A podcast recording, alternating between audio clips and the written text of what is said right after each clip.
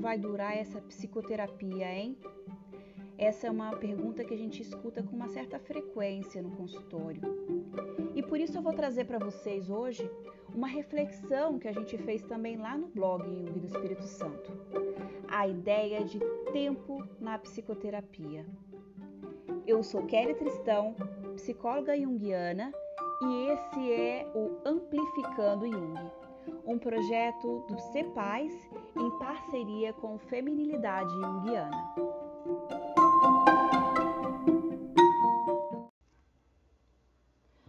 O tempo é uma questão importante para a psicoterapia. Seja por parte do paciente, né? Que muitas vezes impaciente questiona sobre quanto tempo durará a psicoterapia. Mas também por parte dos psicoterapeutas, que se cobram por, por resultados. E às vezes ficam angustiados com o tempo, porque esperam que, se eles tiverem um resultado, talvez eles possam se sentir mais confiantes. Mas compreender e lidar com o tempo, isso é uma tarefa fundamental para todo psicoterapeuta.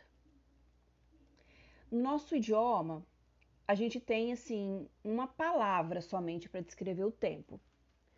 Às vezes, né, é, até influenciado pela nossa herança cristã, a gente acaba por flexionar o tempo em algumas expressões como o tempo de Deus, né?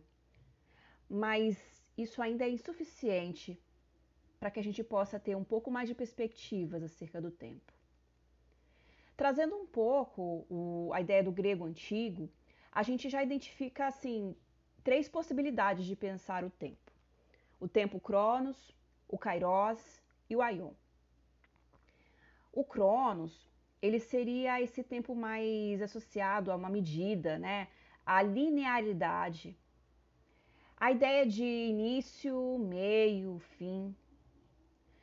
Talvez a gente possa dizer que o tempo Cronos ele seria um tempo mais associado aos processos da consciência, que também se caracteriza né, por criar esse elo, uma certa sequência entre os eventos, que por sua vez vai possibilitar né, a percepção de uma certa continuidade. O tempo Kairos esse já poderia ser associado ao tempo oportuno. Isso não representa um período de tempo, mas, sabe, um tempo significativo para o indivíduo. E o Aion, por outro lado, ele se remete mais ao tempo que não pode ser medido, a um tempo sagrado, mítico, relacionado intimamente à atemporalidade ao eterno. O Aion seria então esse tempo do inconsciente.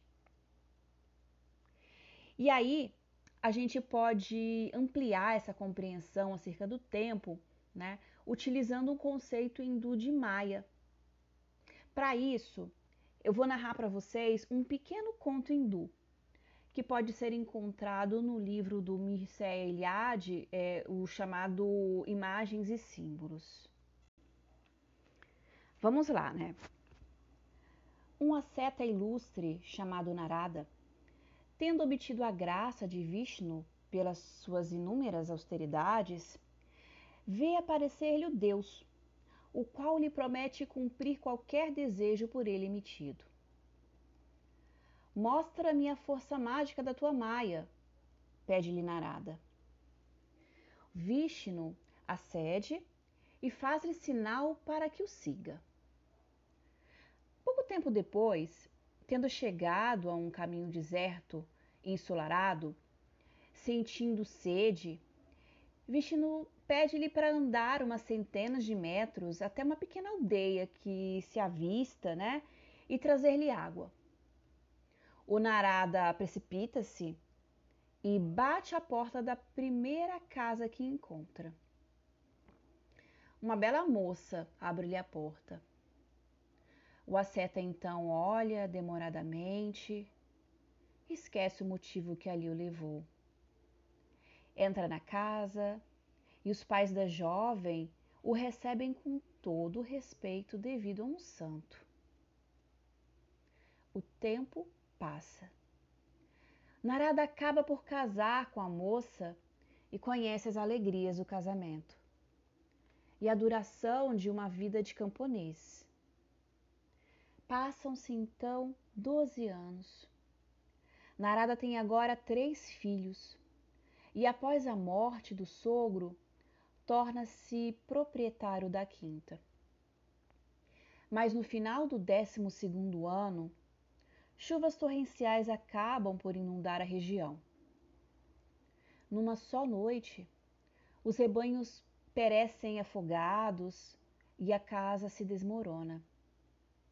Segurando com uma das mãos a mulher, com a outra dois filhos, e levando o menor ao ombro, Narada caminha com dificuldade através da água. Mas o fardo é muito pesado. Escorregando então, o pequeno cai na água. Narada larga os outros dois e faz tudo para encontrar o menino. Mas já é muito tarde. A corrente o levou para longe. Enquanto procurou o menor, os outros desapareceram tragados pelas águas. Pouco tempo depois, a mulher também. O próprio Narada cai e a corrente o arrasta, inconsciente como um pedaço de madeira. Quando desperta, atirado sobre uma rocha, lembra-se das suas infelicidades e rompe em soluços. Mas de repente, ouve uma voz familiar. Filho, Onde está a água que devias me trazer? Espero-te há mais de meia hora. Narada volta a cabeça e olha. Em lugar da cheia que tudo destruíra, vê campos desertos, brilhando ao sol. Compreendes agora o segredo do meu Maia? Pergunta-lhe o Deus. Evidentemente que Narada não podia afirmar que tinha compreendido tudo, mas aprender uma coisa essencial. Ele sabia agora que a Maia cósmica de Vishnu se manifesta através do tempo. Nesse conto, ao ensinar sobre a sua Maia cósmica, o Vishnu ensina também sobre o tempo e a existência. Todo o período de 12 anos experimentado por Narada não passou de poucos mais de minutos, né, para Vishnu. Toda a experiência de vida de Narada se dissolveu. A Maya de Vishnu se manifesta no tempo e na experiência da realidade. Maya é um conceito ou uma ideia um pouco complicada para nós ocidentais a tradução mais usada é a de ilusão. Mas essa não deve ser vista como algo negativo, porque indica a dimensão de uma aparência que proporciona delimitações, sabe? Formas que nos permitem a experiência dessa, dessa existência. Maia é, revela uma transformação, uma certa transitoriedade.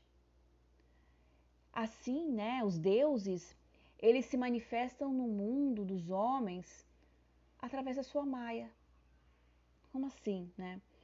Os seus inúmeros avatares, manifestações que constituem uma, uma, revela, uma revelação mesmo do, do parcial do Deus total. Maia é, nos confronta com o que é parcial e total, com o que é aparente e oculto, perene e efêmero.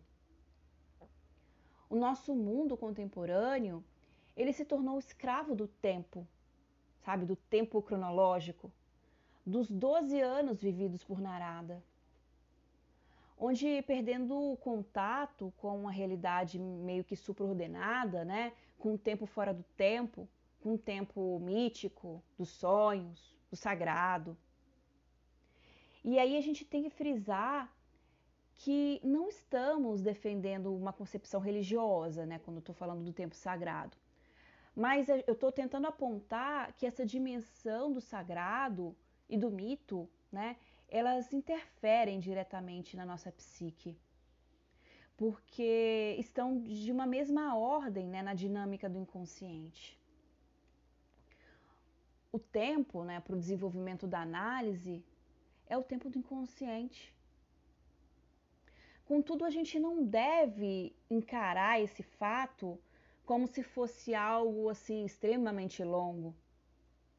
Na verdade, a disponibilidade da consciência em lidar, né, em, em aceitar os conteúdos do inconsciente, isso também influencia muito o processo psicoterapêutico. Por mais que existam cobranças sobre os meses ou anos de terapia, né? Esse tempo do calendário, ele não afeta o tempo do inconsciente. O tempo do inconsciente, ele é atemporal. Um tempo fora do tempo. Isso porque as categorias que a gente acaba utilizando de uma maneira mais consciente, elas não se aplicam ao inconsciente o passado, o presente e mesmo o futuro, né, com essa tendência para o futuro, eles se acham unidos, sem uma distinção. Falando em termos junguianos, né, nós precisamos resgatar a ideia de complexos. Precisamos ter em vista que os complexos, né, em torno dos quais a nossa história pessoal vai se organizar, ele mantém, eles mantêm os aspectos mais importantes, ativos e atualizados, né? Sejam esses aspectos positivos ou negativos. E assim, elementos que são elementos da infância, que possuem uma carga energética, né, uma carga emocional forte, é, eles podem interferir na vida de um adulto. Não é algo do passado que afeta, entende? mas que desde o passado afeta esse indivíduo.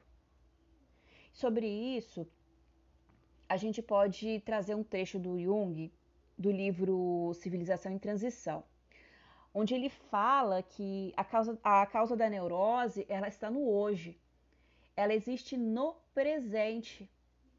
Não é uma espécie de restos inúteis, sabe, vindo do passado.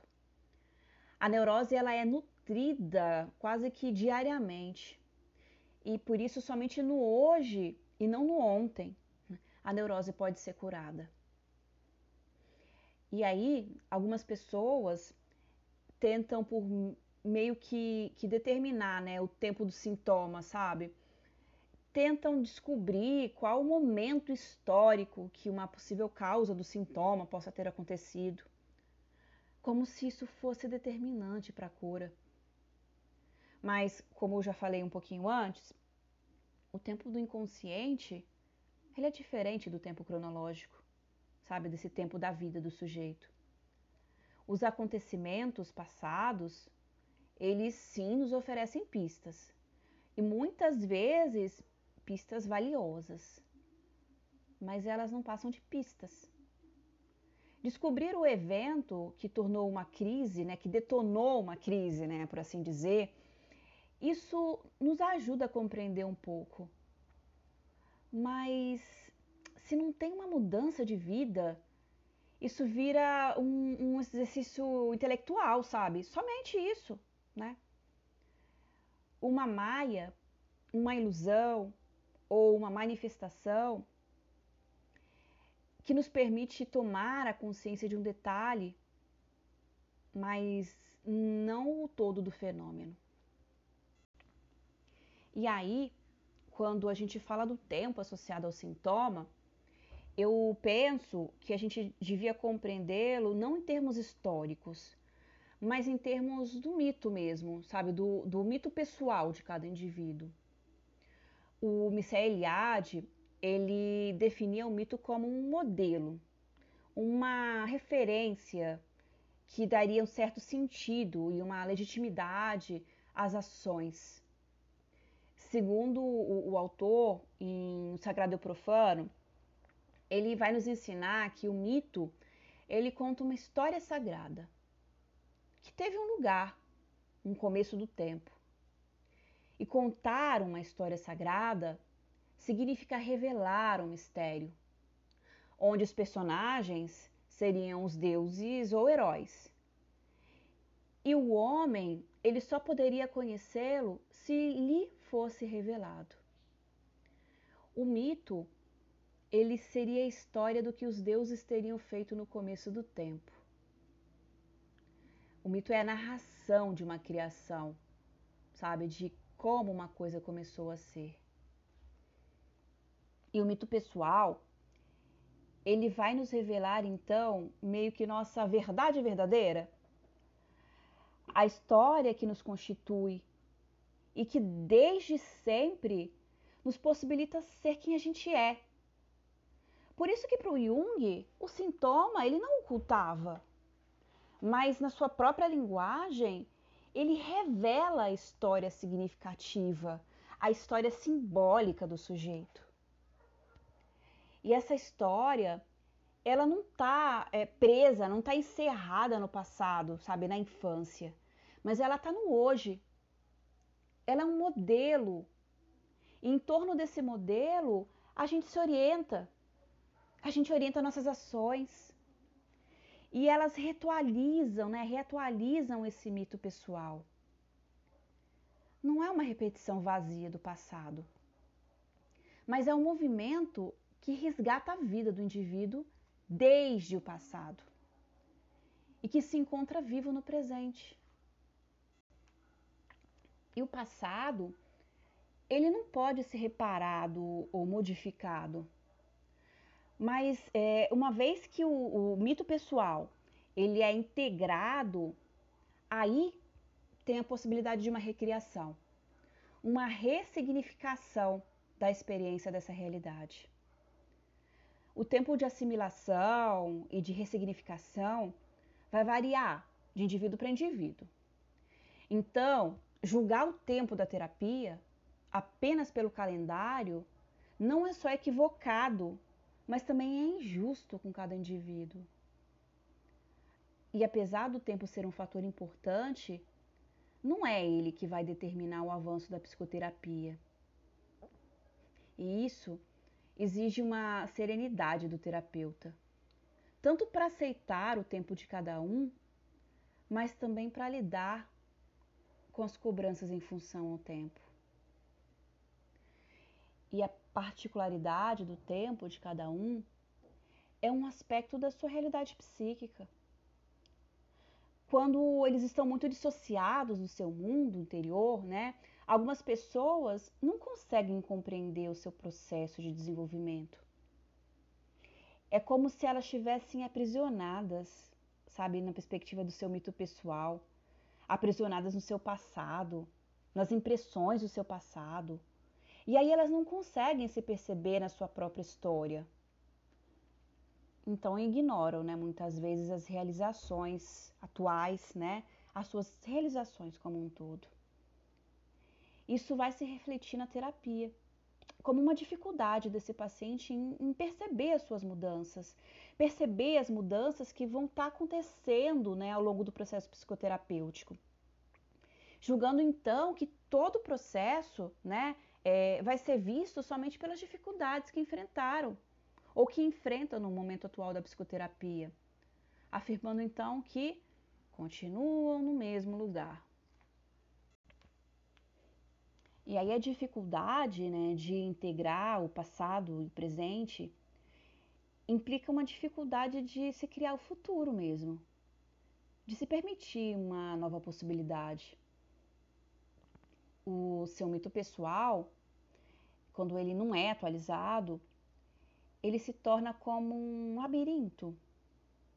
Isso faz com que as pessoas se sintam continuamente dependentes, com medo, ou mesmo fragilizados frente aos, nossos, aos novos desafios da vida.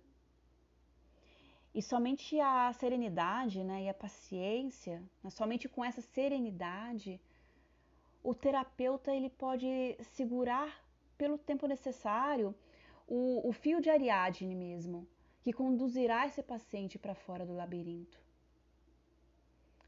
O tempo é Maia, Somente com a compreensão que o tempo da realidade psíquica de cada um é ímpar, a transformação pode acontecer.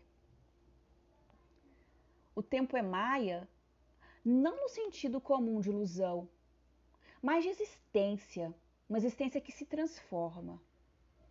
E compreender o tempo na psicoterapia, sabe, como uma das faces do processo contínuo de vir a ser, desse processo de individuação, é um passo importante para integrarmos a nossa própria Maia. Nos vemos então no próximo encontro.